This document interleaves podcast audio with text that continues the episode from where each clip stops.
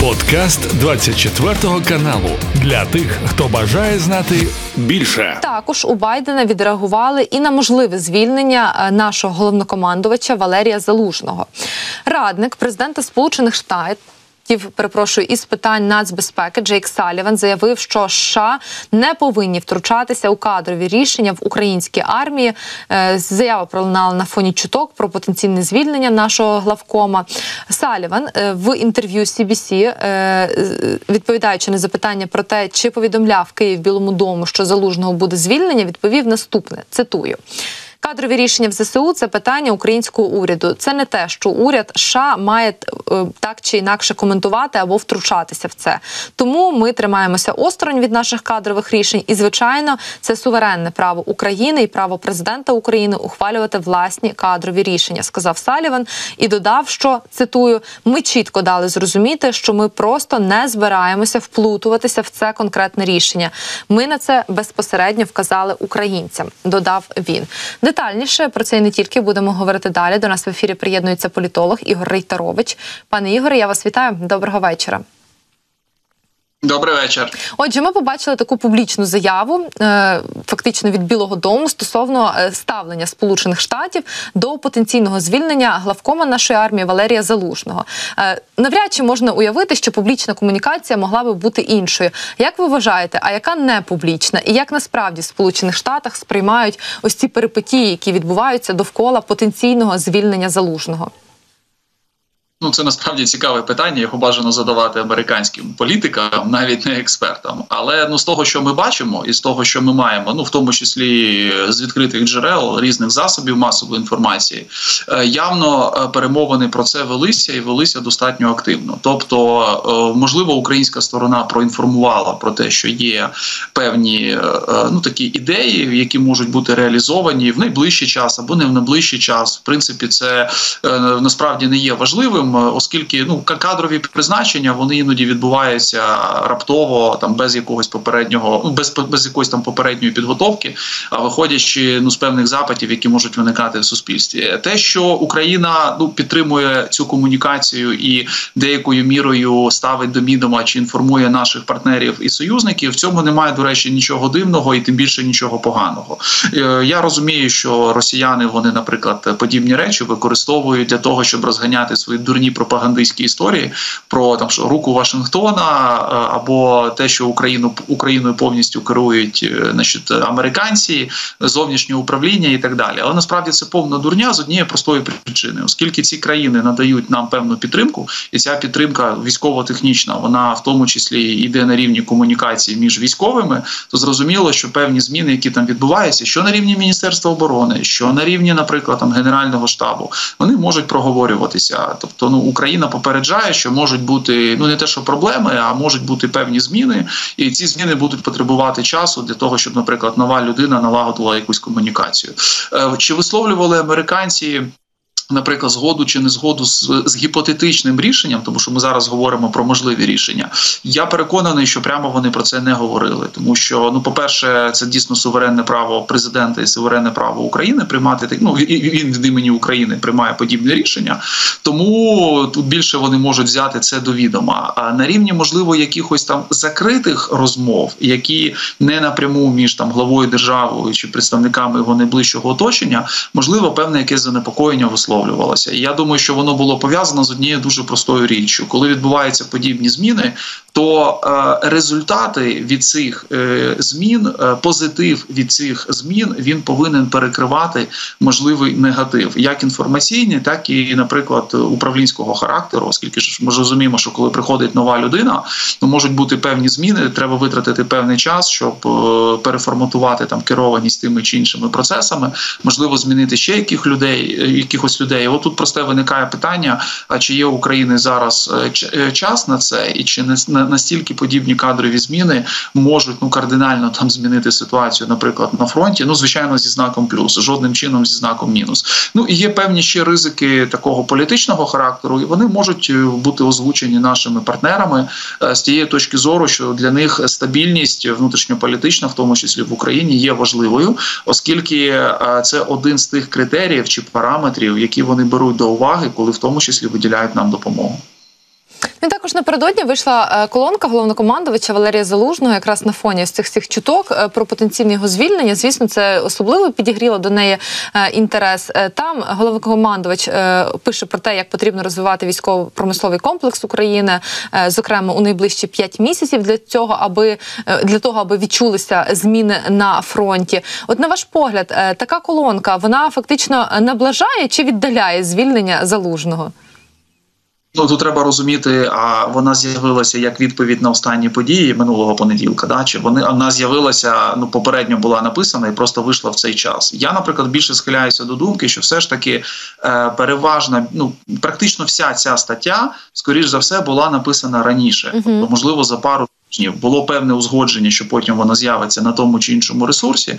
До речі, вона логічна з тієї точки зору, що вона по суті продовжує деякі попередні статті, які е, готував і публікував наш головнокомандувач. Він дуже рідко пише, ще дуже е, ще набагато рідше виступає, наприклад, публічно, але в нього, як правило, такі програмні достатньо документи. Тому от я спеціально ще передивився потім, наприклад, його попередні статті, і видно, що це е, цей матеріал він написаний записаний в розвиток всього того попереднього, що їм було озвучено там, наприклад, е, в кінці ну, на, на, на початку кінці минулого, на початку нинішнього, скажімо, року. Да? Тобто, в цьому контексті по суті це стаття продовження. Чи міг він внести в неї певні якісь невеликі корективи, додати якийсь, наприклад, е, ще один ризик? Там от є про внутрішню політичну стабільність. Mm -hmm. Тут дивіться, а відповідь може бути і так, і ні. Він міг написати про про цей ризик е, від самого початку, оскільки він є об'єктивним. Ну те, що в нас на превеликий жаль за останні півроку, е, навіть не в контексті взаємовідносин між головнокомандувачем і верховним головнокомандувачем, дещо змінилася політична ситуація. Ну і я думаю, ви ж не гірше за мене знаєте, вона змінилася не на краще. Да? Тобто, ми не бачимо, наприклад, вже тієї єдності там в Верховній Раді по деяким питанням, і, і це ну м'яко кажучи, нервово нервує, да, якщо там не лякає. Е, про це прямо каже е, пана Рахамія, що вже немає тієї єдності, яка була, наприклад, у 22-му році. Політичної єдності зрозуміло, що мова не йде про якусь там величезну ну, проблему чи критичну там масу, але е, додатковий цей фактор з'явився. І головнокомандувач, як людина, яка стратегічно мислить, міг цей фактор згадати. Наприклад, якби я писав якусь подібну статтю, я умовно кажу, да я би звичайно зробив більше ставку на якісь політичні ризики або ризики там глобального зовнішньополітичного характеру. Він, як людина військова, звичайно, робить в першу чергу ставку на ризики військові, але він згадує ризики е, ну такого політичного плану. Тому тут, скоріш за все, е, воно готувалося раніше. Можливо, певні корективи були внесені.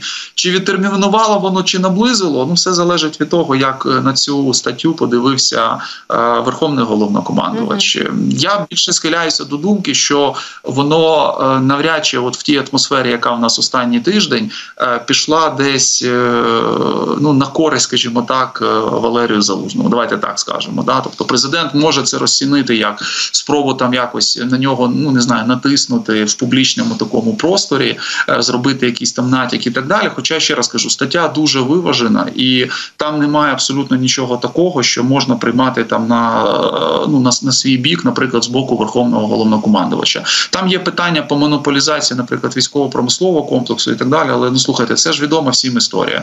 Будь-яка будь-який волонтер, який займається або волонтери, які активно займаються, наприклад, виготовленням тих же дронів, вони можуть вам за останні там місяць-півтора розказати дуже багато історій, яким по суті заважають нормально працювати, замість того, щоб максимально допомагати.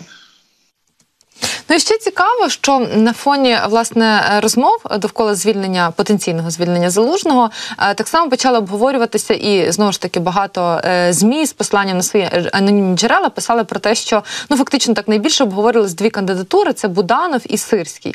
Е, і вже західна преса писала про те, що, начебто, Буданов і Сирський відмовилися від цієї там пропозиції чи від цієї посади. Але от так само в цей час ми побачили таку активність нашого очільника нашої розвідки. Кирила Буданова. Він дав велике інтерв'ю як для американського телеканалу CNN, де власне друкувався також і залужний. Е, крім того, він дав е, е, інтерв'ю національному марафону. Мається на увазі. Ем, українським медіа, то на ваш погляд, чи варто звертати на таку медійність останнім часом Кирила Буданова? Ну в цьому контексті? Ну можливо, Дивіться, тут може бути певний такий момент. Е, хоча е, з усіх наших військових керівників він найбільш медійний, тобто він найбільше давав різних інтерв'ю е, в силу, в тому числі специфічності своєї посади. З іншого боку, ну я думаю, що він на таку публічність, от останні там десь пів ну там ну два тижні, він точно заслужив. Да, кілька дуже вдалих операцій. Операції вони такі, знаєте, дуже показові, і звичайно, що ну оптимально, щоб він такі речі коментував в нього там ну є і прекрасний представник гуру, пан Юсов, да, який всі ці речі робить, але іноді треба виходити і керівнику і про такі моменти казати, тому що тут є певний зовнішньополітичний такий ефект, і можливо його намагалися досягнути. Чи ну прив'язувати це якимось чином про такі обговорення? Пропонували, не пропонували. Ну певною мірою можна, але дивіться, тут є момент. Ми знаємо з повідомлень деяких змі, що, начебто, Сирський Буданов якби відмовилися від пропозиції. Але я думаю, що мова йшла, якщо йшла про таку пропозицію, то це була не конкретна пропозиція пропозиція від президента. Можливо, це був певний там зондаж. Да? А от якби ти хотів би і так далі, і навряд чи це робив президент. Тому що ну давайте покладемо руку на серце. Якщо верховний головнокомандувач викличе чи Сирського, чи Буданова і скаже: Я прийняв рішення, наприклад, призначити вас е, головнокомандувачем збройних сил України. Ми ж всі прекрасно розуміємо, що вони, як люди військові, е, приймуть це рішення президента і підуть на ту посаду, на яку він їх призначить. Я не представляю, як можна напряму пропозицію під час війни від від такого відмовитися, розуміючи всі ризики, розуміючи складність там і так далі. Тому, можливо, був певний зандаж, і вони ну от вважали, що там станом на сьогодні це не дуже правильна історія.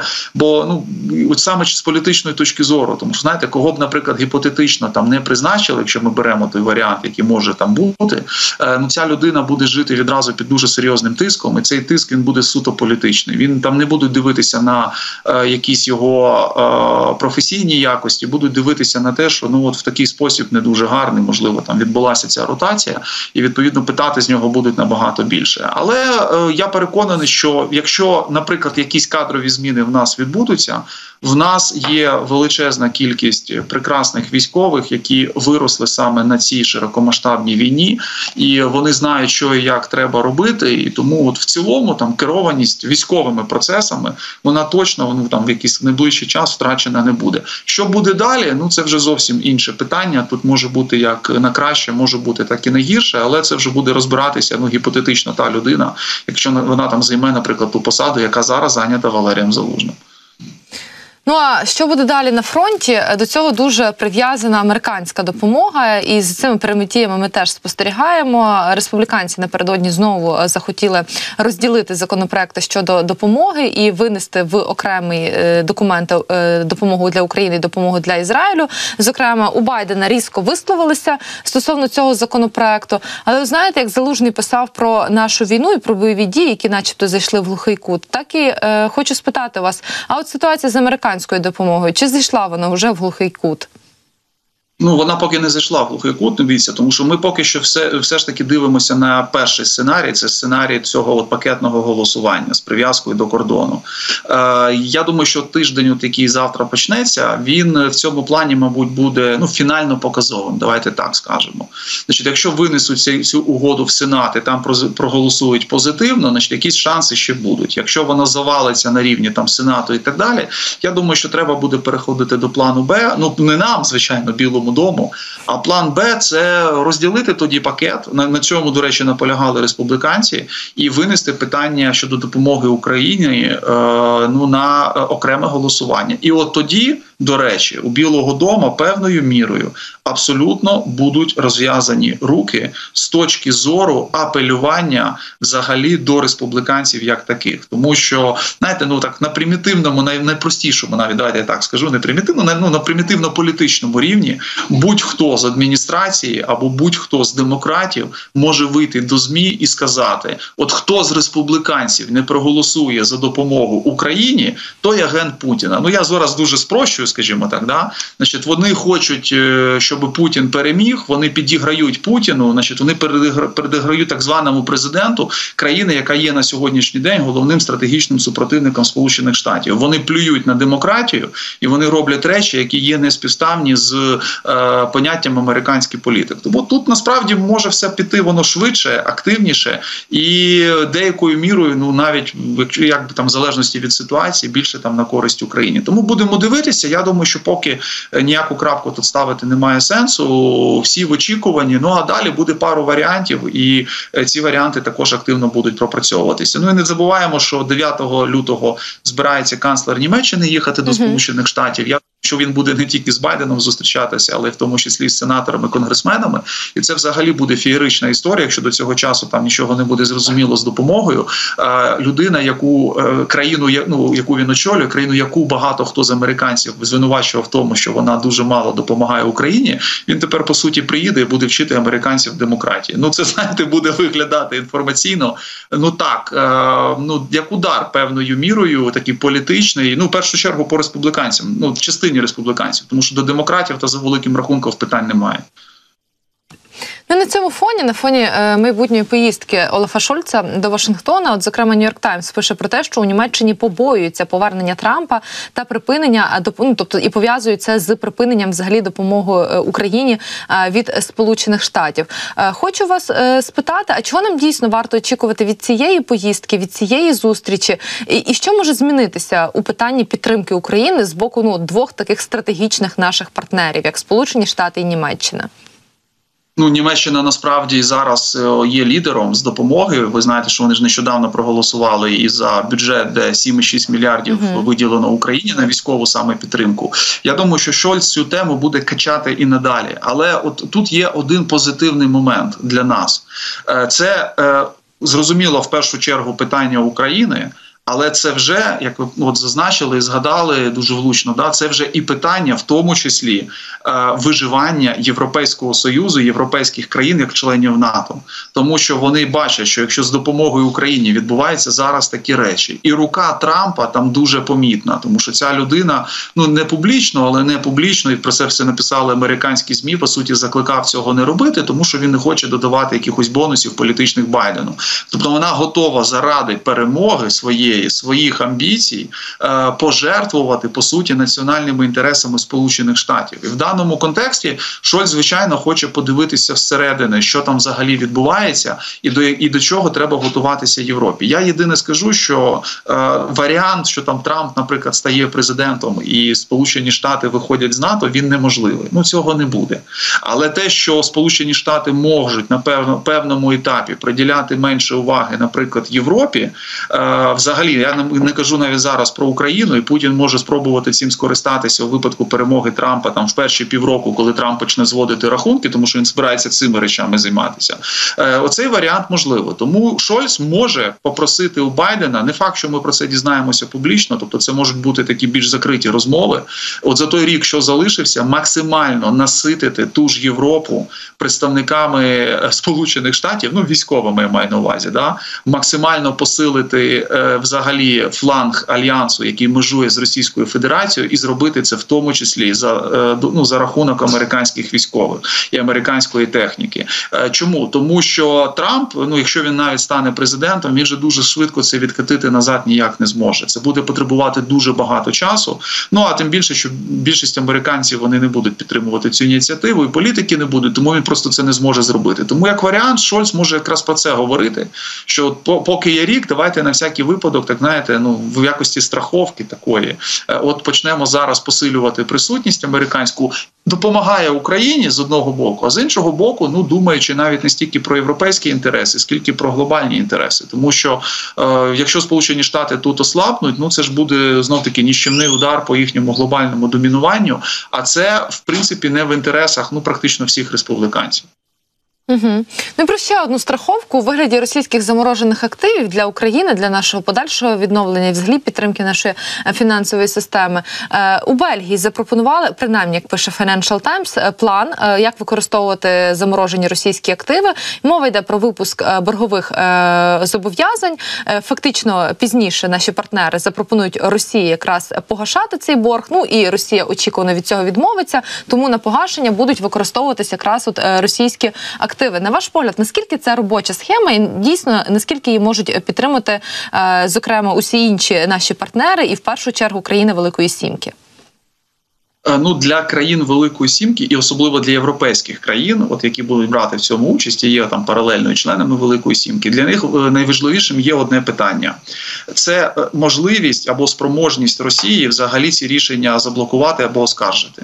Тобто вони бояться чого, що якщо вони приймають це рішення, знаходять під нього якісь юридичні підстави, а вони є. Тобто, в принципі, вже пропонували юристи і в Сполучених Штатах, і в Європі, там що є такі підстави, ви можете це зробити. Ви можете навіть заморо... брати взагалі вже готові активи, а не тільки відсотки, які за ці активи нараховуються. Але вони бояться, що Росія потім почне дуже довго епопею, подаючи позови там в західні суди, суди почнуть це блокувати, бо вони по-іншому не можуть. Вони ж діють в межах того права, е, тієї системи права, яка є. А от варіант, який пропонує Бельгія, цей варіант якраз максимально виграшний з точки зору неможливості Росії заблокувати ці рішення в судах.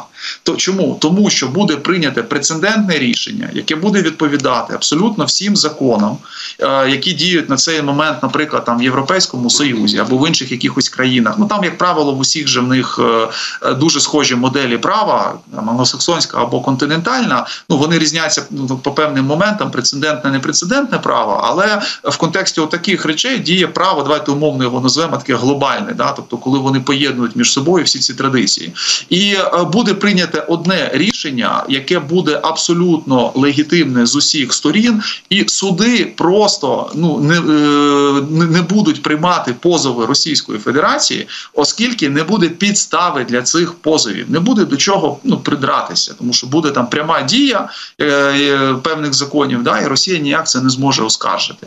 Е, тому цей варіант він насправді виглядає дуже непогано. Його спочатку можна відтестувати на тих активах, які є, наприклад, в Європі, і Європа ну готова певною мірою на це піти. Ну а потім подивитися і масштабувати вже на всі ті активи, які є у Російської Федерації. Крім того, е, це дуже важлива тема, яка явно буде мати високий рівень легітимності серед громадян європейських країн, оскільки тут є ну знаєте, дуже простий взаємозв'язок російські гроші йдуть на відбудову України, на яку Росія напала. Причому значна частина цієї відбудови, це ж один також з варіантів, який розглядається, буде здійснюватися по суті руками європейських компаній. Тобто тут вигода усім нам, вигода Європі, е, ну і не вигода Російській Федерації, що в принципі дуже добре. Да? Тому цей варіант, е, про який зараз дуже активно говорять, я думаю, що він має ну, місце бути реалізованим. Єдине, що нам треба розуміти, що це не не пару тижнів,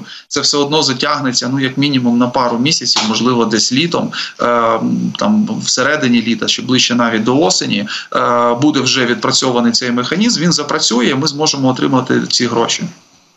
Почули вас, пане Ігоре. Дуже дякую, що були сьогодні разом із нами. Це був подкаст для тих, хто бажає знати більше. Підписуйся на 24 канал у Spotify, Apple Podcast і Google Podcast.